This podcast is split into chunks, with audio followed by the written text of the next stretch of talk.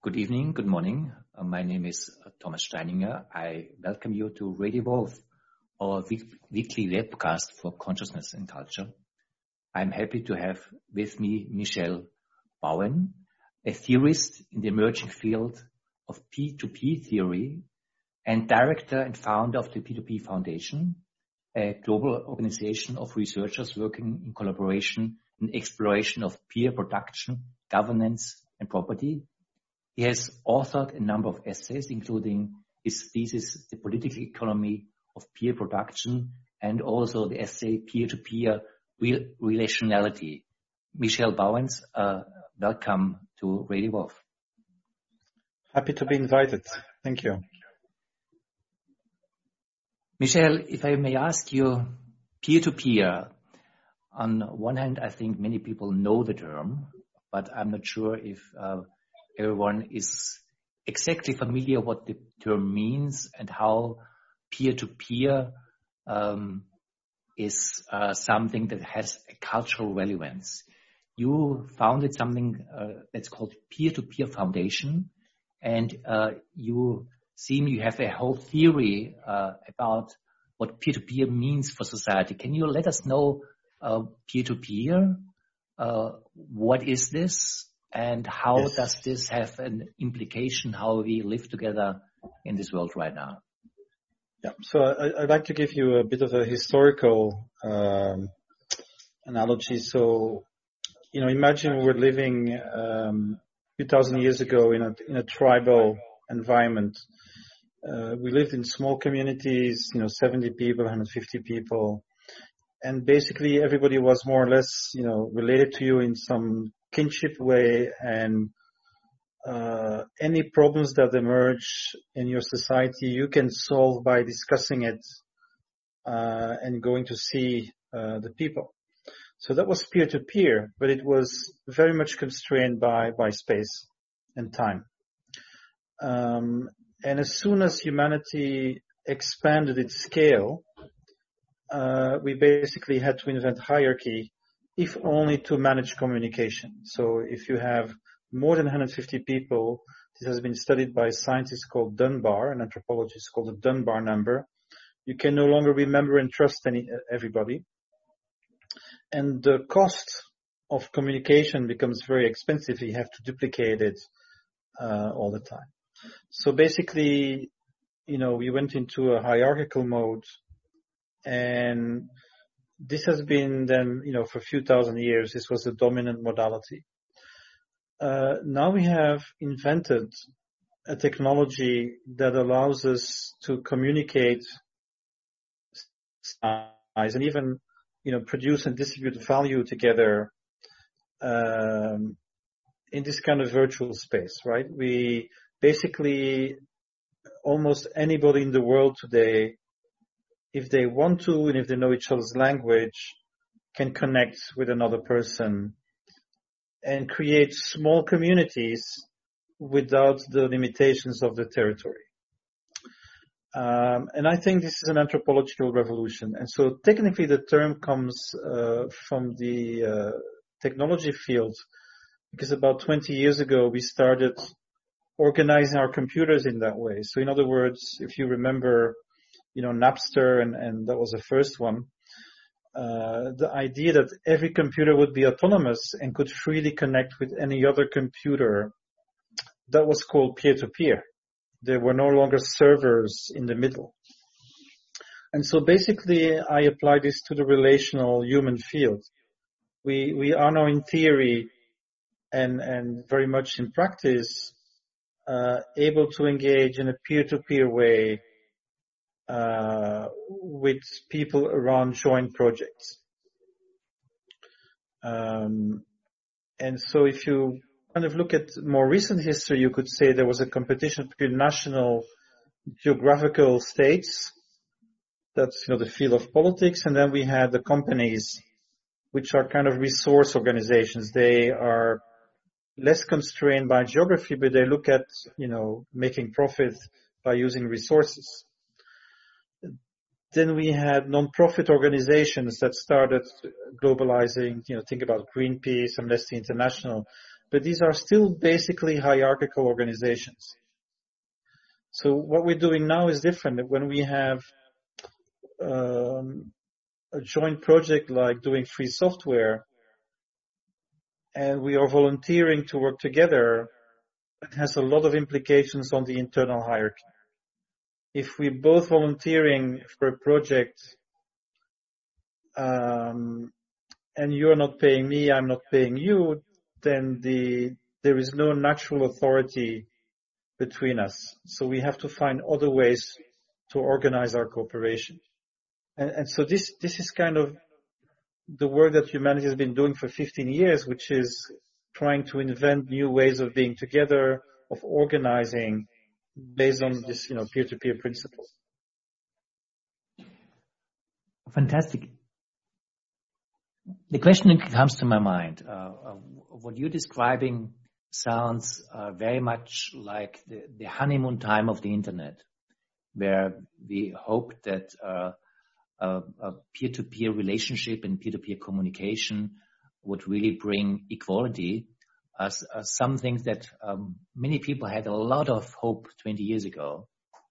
But things changed and peer-to-peer relationship um, became to a big degree also our hyper-related uh, uh, relationship that we have right now in the world that is again in a different way dominated by big technological companies who also use peer-to-peer uh, technology to uh, to organize their own browsers and, uh, their own system, but do it in a way with new market power. Our communication, uh, peer-to-peer communication changed into Twitter communication and Facebook communication. And, uh, it seems that, uh, we see more now a reality that looks a little less utopian, more dystopian in this.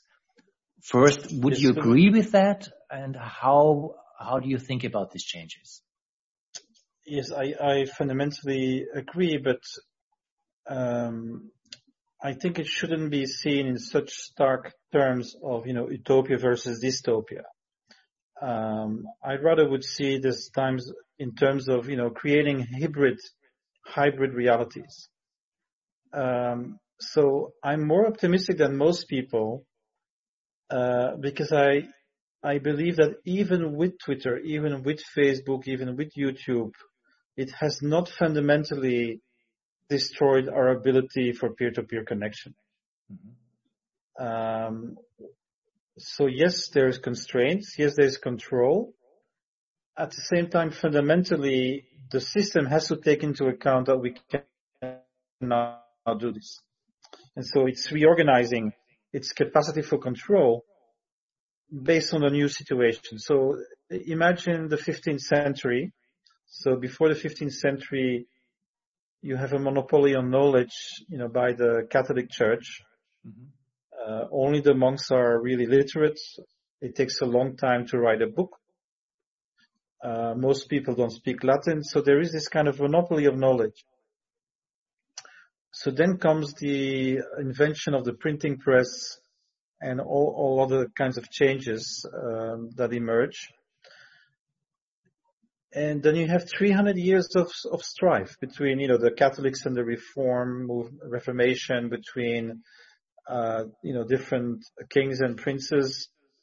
But eventually a new society emerges. It's not an utopia, but it's an, it's, um, it's definitely a new form of society. So this is what you have to expect today, not an utopia. We are people, you know, we are monkeys and, and, and, and saints at the same time. Um, we have to deal with power, with money, with, with states, with capital, um, and so this is what, what the P2P Foundation wants to do is not just say, okay, now that we have peer-to-peer, we are going to uh, organize paradise for everyone. But rather to look at to look at what people are actually doing. So we we focus a lot on what we call seed forms. Mm-hmm. So my view is that we are in a transition period. So we had a stable system um, which has become very unstable since 2008. even more unstable now with COVID-19. And it's a type of civilization where, at least in the West, we organize some kind of agreement between capital and labor. You know, we created welfare systems and these types of things, but at the cost of nature. Uh, so we we externalized. We didn't want to see all the damage that we're doing uh, to the natural world. Um, and basically now we we are moving to eventually, and that's what we hope, of course, a new stable system that will be one that is based on a compact between humanity and nature, uh, kind of partnership between the humans and other living, uh, you know, the other living beings. This is not going to be in any way easy transition, uh, but I do think that the peer-to-peer is a very big part of it. So, you know, the green is one one aspect, and peer-to-peer is another aspect. So, mm-hmm. so our societies are going to have to deal with this. Can you can you explain?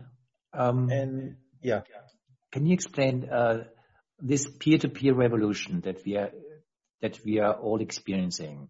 I mean, uh, people who are into technology um, yes. maybe in, in a different way than people who are just more on on, on, the, on the consumer and information side. There are forms of of peer-to-peer collaboration that many people are not aware of. Uh, how, how, how you can how you can work together on peer-to-peer virtual networks.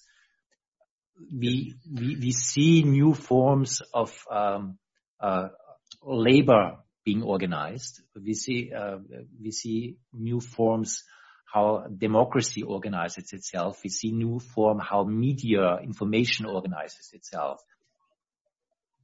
The question is, if if you just uh, uh, from your own uh, understanding and from your researches, if you step back a little bit and look what's going on, on in the big scale, like you described the transition from the medieval times to early modernity, there was a system change going on that I think when you were living in the 1500s, you had not really an idea what you were in the midst in. And it was hard to, yes. to see what is the new, what is, emerging here. And it was also kind of hard to, to really get it, uh, get it down. What is the old that is kind of grumbling?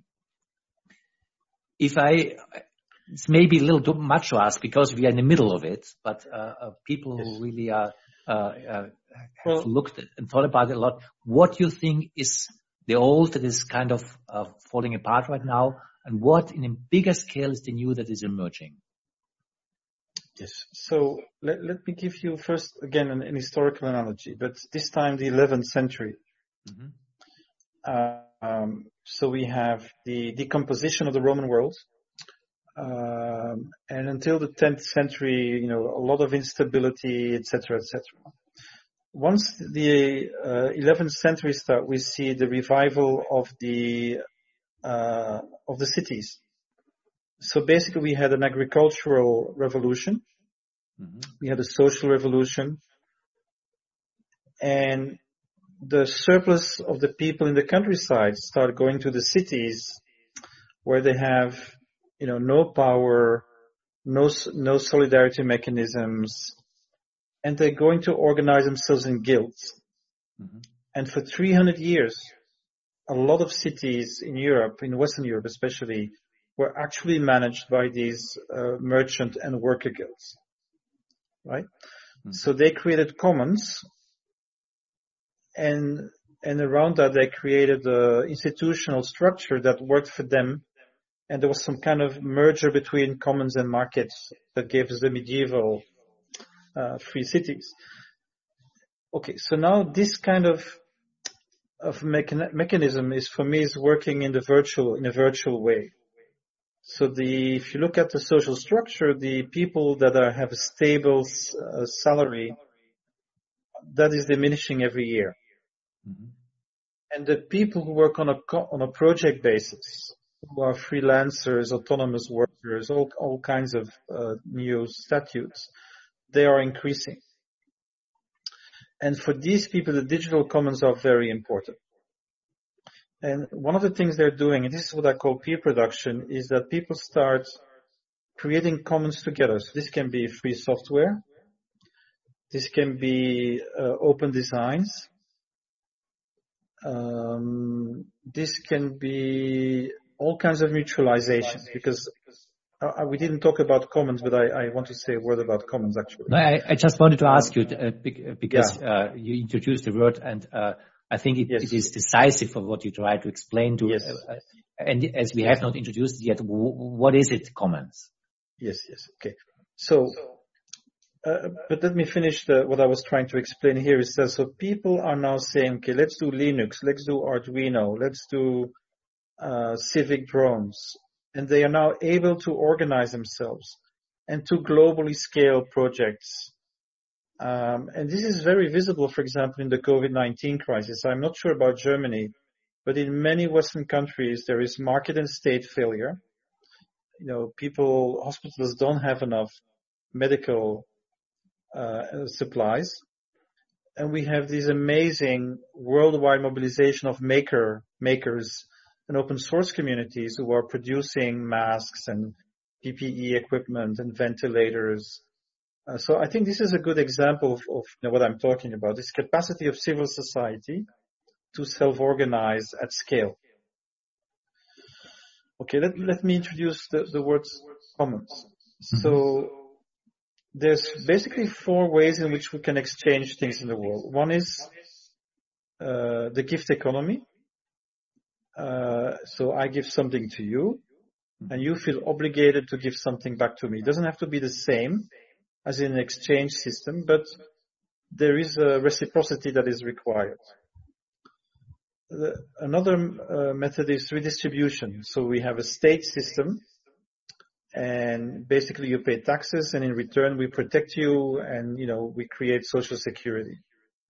So that's redistribution. And the third one is market. And the fourth one is very important. It's really common, which is about creating shared resources. Mm-hmm. Um, so the first type of commons were natural resource commons for example, fishermen will make an agreement about who can fish when and where so that the amount of fish is not overfished. You know, before we had capitalist enterprise, this was the way most fishing was done. Or in the mountain areas of Austria and Switzerland, the mountain flanks are commons. So it's the people in the village who manage it and who say, okay, this family can go on Mondays, this family can go on Tuesdays. You cannot go there for two months during winter time. So there's rules that are collectively arrived at. Mm-hmm. And so there's three things. One, a shared resource. Two, a community which creates and maintains it. And three, they do this with their own rules. So it's a resource, it's a human activity and choice, and it's also an- another way of governing society that is not state-based and not market-based. And this was always, this has always existed. It was dominant in the tribal civilizations, but it had a big part in feudal society as well. If you were a farmer in Germany, you know, until, until the 1700s, you would have the land of the Lord, you'd have your own plot of land for the family, and you had a common land. And actually the most important Catholic ritual in the Middle Ages was the, the, in English it's called the beating the bounds. So everybody in the parish would every year make, you know, circle around the commons of the village and establish the local identity as a community around their common ground. Mm-hmm. And the problem is that capitalism has abolished this. So this is called the enclosures, became, became, became very prominent in the 16th century where the nature of property changed from something that was more communal to something that was absolute and personal. Mm-hmm. So then what, you know, the owners would do is think, okay, I can make more money with sheep than with people. So I'm going to put, you know, property markers and make sure that people are ejected um, so this happened in the 16th century and then created the conditions for the capitalist system to emerge. So this is important because the capitalist system was actually based on enclosing and privatizing the commons. This is why we know so little about it in the West. We are not, we're no longer familiar with this, right? Because it's, it's being pushed to the marginal place. But because of the knowledge uh, infrastructure that we built, you know, the, the internet, because people were suddenly able to work together online and create common knowledge resources, the commons has re-entered our consciousness. And then in 2008, when the big financial crisis hit us, there was a second wave, an explosion of urban commoning. So I did a study in the city of Ghent, which is about 300,000 people in the north of Belgium.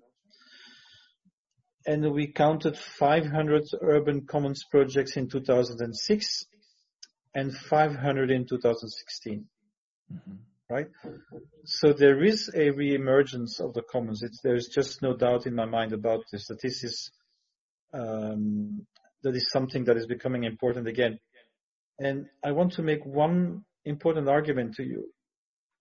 The only human institution that has been able historically to manage resources over the long term is not a market and is not a state, but it's the commons. If you don't have commons, markets and states, which are competitive systems, will overuse their resources. Uh-huh. Um, and so we are back in a period of human history where we absolutely need to mutualize again in order to bring down the human footprint. Mm-hmm.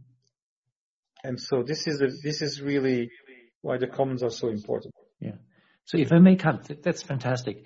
Uh, if I may come down uh, back to the question, um, what, what do you see is falling apart here, and what what do you see is emerging? You you partly answered it by basically saying something that has gone to the background, the commons, through the development of uh, market economy, uh, capitalism, seems to be now uh, with the uh, uh, emergence of the digital world to uh, come new to our awareness and be part of, of, of how we deal with each other.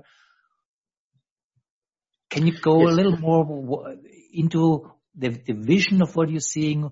What is really happening beside the details? Or uh, if we connect the details and see the patterns behind the change that we are living in here right now, what is this change about? Okay. So I think that every big civilizational change is a change in value system. So let me give you an example. We have the Roman system, which is based on slavery. And the rulers believe that work is for slaves. It's, it has a negative connotation. And the word, uh, the Latin word for work means yoke. It's what, you know, you put on the, the cattle. Um, the Christians come with you know the new type of feudal medieval society, they say ora et labora. In other words, we have to pray and to work. That is a value revolution because suddenly work becomes positive. Um, so now we're in a similar situation where we had three, four hundred years in which value was mm-hmm. based on extractive activity.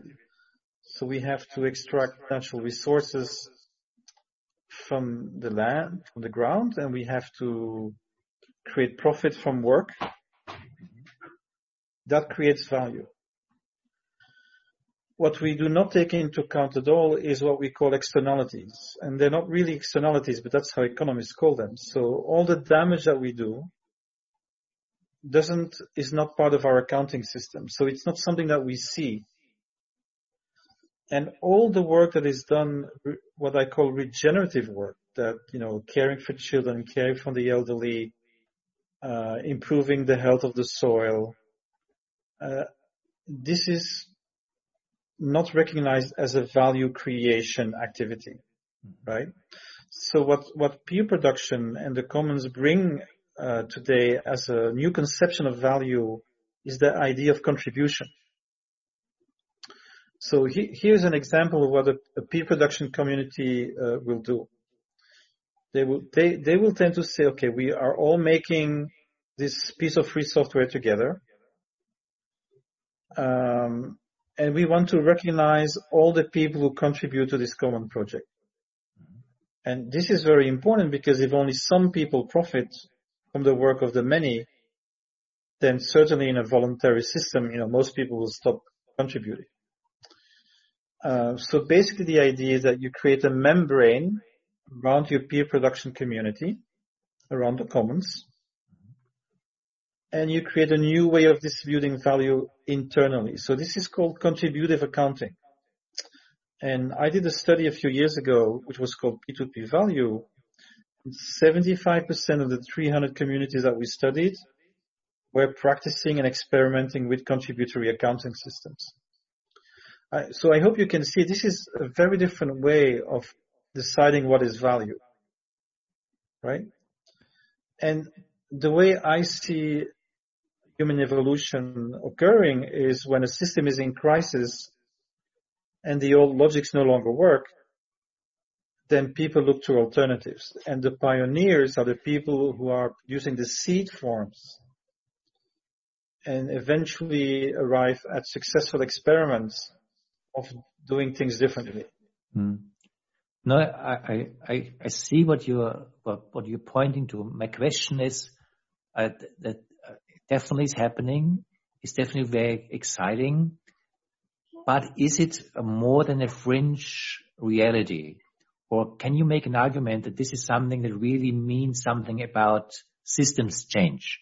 Because these communities, they exist since the internet exists and they have their contribution, but it seems that the main development goes into the big tech companies, that the peer-to-peer development seems not to be the main way how the digital economy is organizing itself. You seem to see that there's something happening which shows that this is something that is already uh, showing us um, part of our future. How do you see that? Yes. Where do you see that? Okay. So, so first let me make kind of an argument about how this change uh, generally happens. So you first you have a minority. So you have people inventing patterns. Let's think about the 15th century. Uh, some some people invent purgatory, which is an ideological revolution because it suddenly allows Christians to lend money. Mm-hmm. Uh, some other people invent a printing press and you know roving mobile printing companies that can make books very very quickly in the different European cities that allow it. Um, some Franciscan monk in Italy invents double book accounting, double entry book accounting. So all this eventually, you know, will become a practice from the merchant class uh, and eventually will evolve to become a fully grown capitalist system, right? So you have the patterns, then you have the subsystems, then you have some kind of crisis. So this is the second step. The first step is you're a minority in emergent system within a dominant system which is different. Then think about the 18th century. Suddenly we have a declining feudal class a growing uh, industrial class, and we have these absolute kings that keep the peace uh, because there's some kind of standoff in society. And only then do we have the revolutions of the, you know, French and Russian and, and all of that, right? So this is a bit the way I see it. We're now in the phase of emergence. But what we see is, for example, think about technology. It's a very good example. The the new powerhouses are actually open source companies. So IBM is no longer, you know, a hardware company. It's basically a Linux, Linux consulting company. Um, so, for example, open source has already become basically the standard now in the software industry. Mm-hmm. And the old forces are trying to integrate this in their power and business structures. Um, so you have to see it as a struggle, right? As um, um, so for me, if capitalism exists, is because the capitalists in Europe, the merchants, had two, three hundred years in their autonomous cities, so that you know they didn't have big emperors and kings that would constrain them And so they created slowly a world that was adapted to their needs and, and desires. And I think so. What commoners are doing today is creating a world that corresponds to their needs and desires. Mm-hmm. So these these are not things that change from one day to another, but they are long-term processes which become stronger and stronger. And you look, for example, there was a report in 2011 that the one sixth of the US economy was already depending on commons. So shared knowledge resources. And then that attracts, and that attracts companies that work around it. And so a new ecosystem emerges that is controlled by capital, but has to recognize and work with open source communities. So when IBM joins uh, Linux, it can actually not dominate the Linux space. It has to take into account the whole ecosystem. And so when you look at the blockchain space, I don't know if your readers will be familiar with this, uh, but you know, kind of uh, the idea is a distributed ledger. So the idea is to move from closed competitive entities to open collaborative systems. So the blockchain is open source. Mm-hmm. It's also extractive. So I have my own critiques uh, on the blockchain space, but I think it's very important to see that what they're creating are essentially open collaborative systems that cannot be dominated by any single uh, company. Um, so what I'm trying to describe to you is a, is a multiple history where you have what I call netarchical capitals, so centralized companies trying to control, um, you know, peer-to-peer exchanges and communications. Think Facebook, Google, Airbnb. This is already a big change because you know, normally a normal capitalist company hires people to work and then creates a profit through that, you know, labor as a commodity with salaries and stuff. You look at Facebook and Google and YouTube, they have very few, few employees. They're basically directly exploiting human cooperation. Right? So then we have the blockchain space, which is distributed but still profit oriented. So I call that distributed capitalism. This is a second form. Then we have a third form, which is all the people trying to create local economies doing uh, organic co-ops, energy co-ops, uh, collective purchasing of food. Uh, I, I, think you're probably very familiar with that world in, in Evolve. Yeah. And then we have the global open source communities, which, uh, you know, share knowledge at the global. So these four formats have different logics, but they're all co-evolving.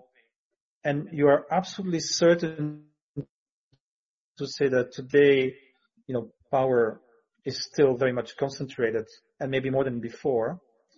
But at the same time, the other world is not disappearing. It's also strengthening in some way.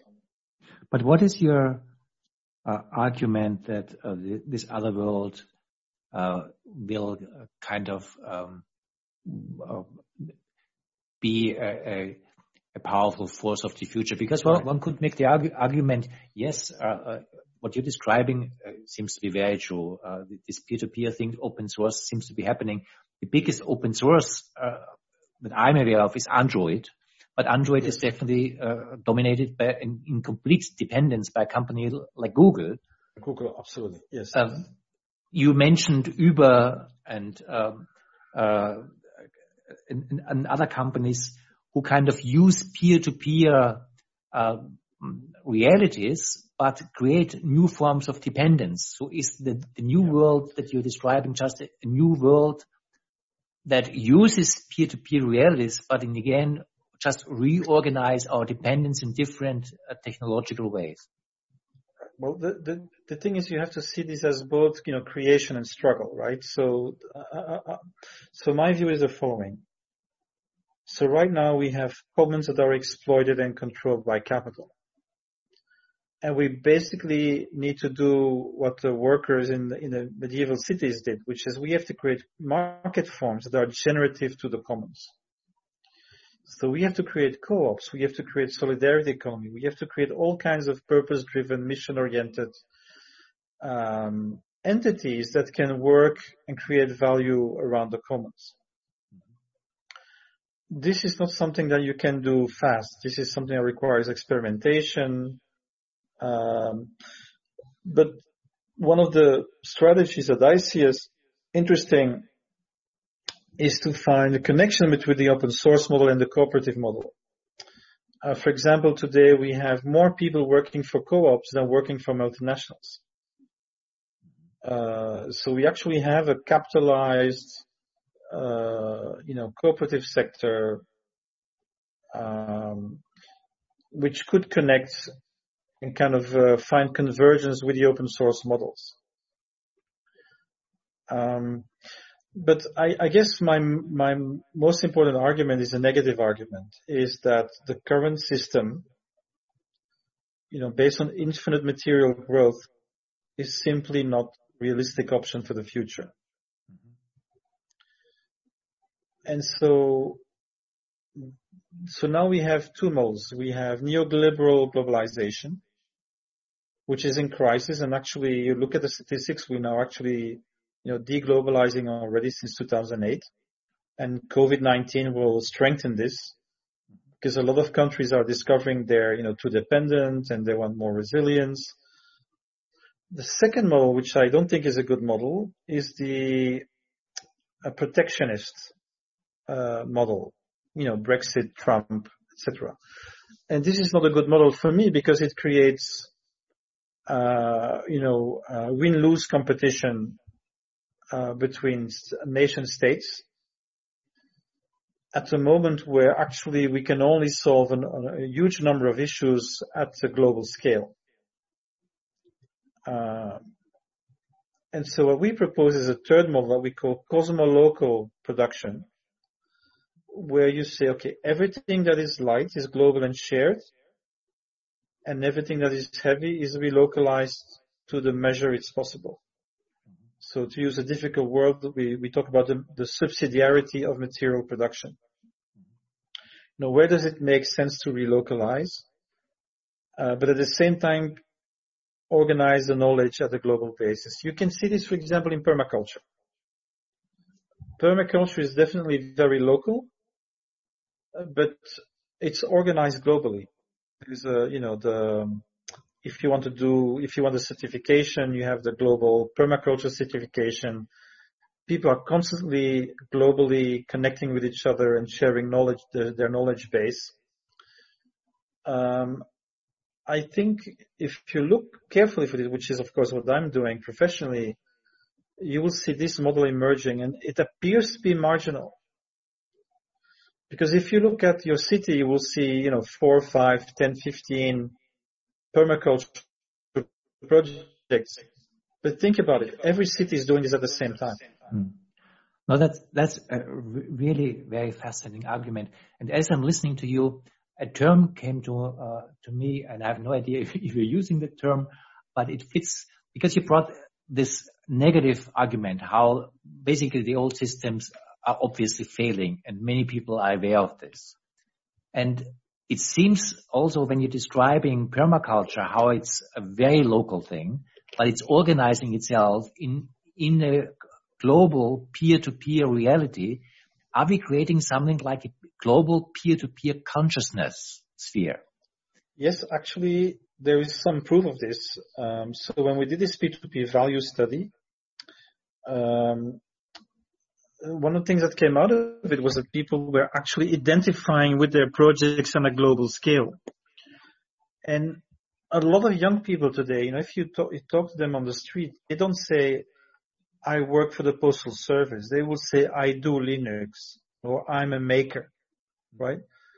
So this is a shift from from a labor consciousness to a contributory consciousness.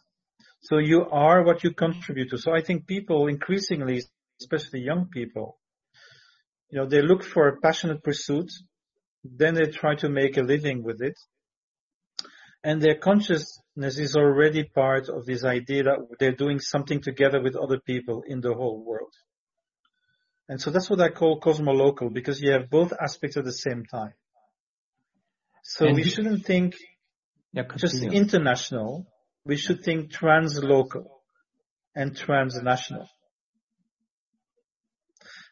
And just to finish this idea, we don't necessarily need nation states to do this. We could, for example, have a shared mobility co-op, like Fairbnb.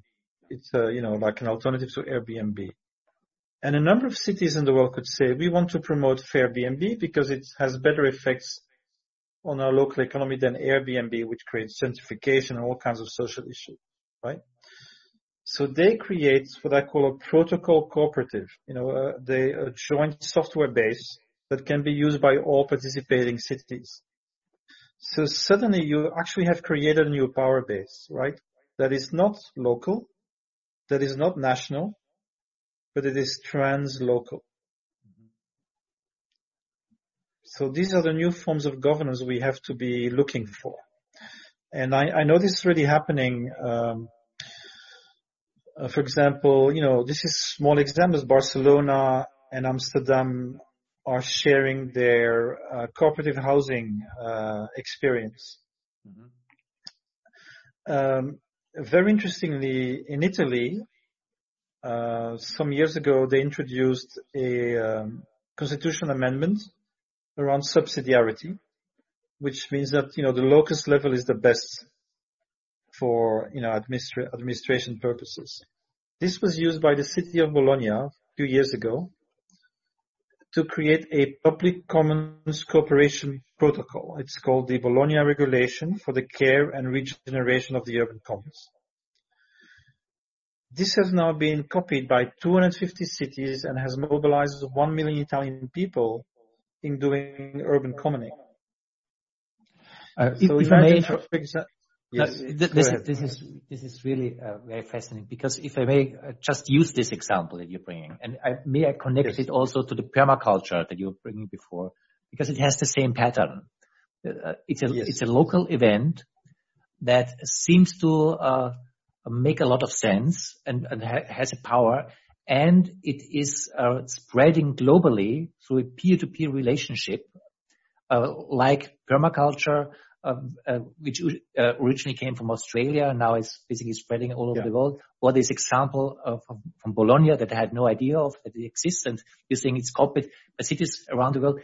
There is a, a commons that maybe we have not um, uh, talked about, but seems to be related. Uh, I would call it, uh, uh, I, in lack of a better word, the commons of consciousness being aware of something together on a global scale, things that work Yes. locally, and we contribute Absolutely. as we are contributing in this conversation right now. You're sitting in. Thailand, I'm sitting in Germany. We're having a, Yeah. a conversation about the change of our society, and we are contributing, uh, particularly you are contributing with your experience to an understanding of what's going on. Our listeners who have their own backgrounds and their own conversations are uh, profiting from your contribution, but it is an ongoing share experience that in the common sphere of the uh, digital uh, sphere in consciousness is building itself as a commons. Can we talk it uh, talk, talk about this in this way? Yes, yes. So, so for the first thing I want to say is that, you know, what we're doing is we're creating protocolary organizations. It's, in other words, we're, we're sharing protocols. Think about Occupy and 15M. These were political movements that said, okay, we are going to occupy the square. We're going to use mic check. We're going to use XYZ. And if you accepted these protocols, you could say to yourself, I'm an Occupy, right? And they mobilized millions of people for, you know, about a year and a half. Um, the Yellow Vests is another example, the 15M movement in Spain, which mobilized 15 million people. Now, they're not perfect because they are not productive organizations. So as soon as the political battle kind of was, you know, either derailed or lost, they imploded. But people that are doing permaculture, they're actually constructing something together, right? And I often say commoning is caring. And so you have a shared object you all love the shared object and that creates a link between all of us.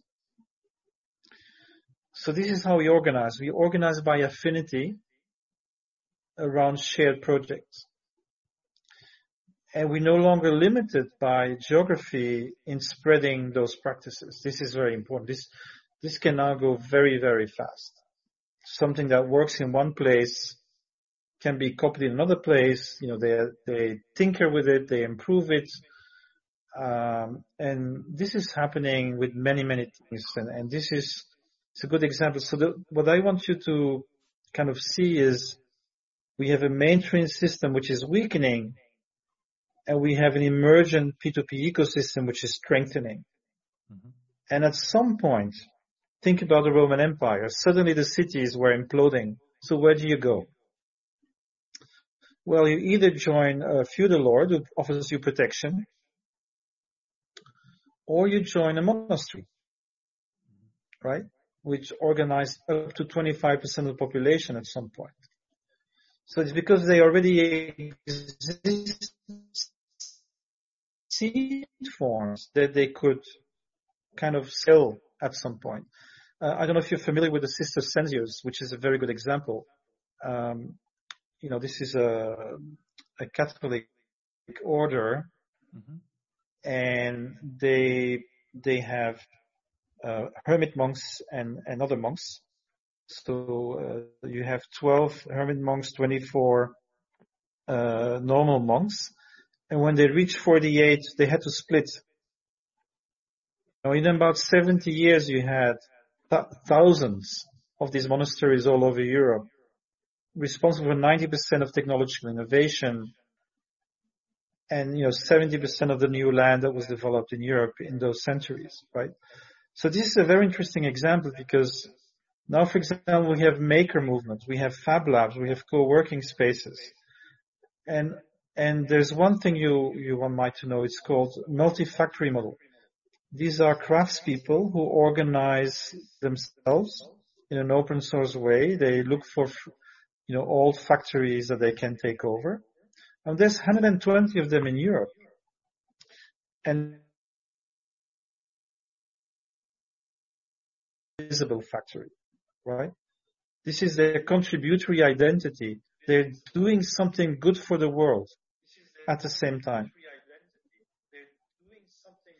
And the way you organize yourself, yes, so sorry. I, okay, yeah. No, no, it's, it's, it's very fascinating. We, we are also at the end of our time.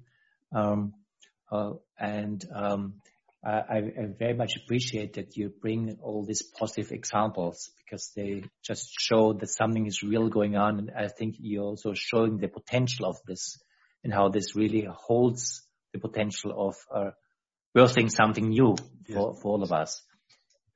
If people want to connect more with your work and your thinking, um, maybe this is the last question. Where should they look? Uh, uh, where can they find more about your ideas of uh, peer-to-peer and commons?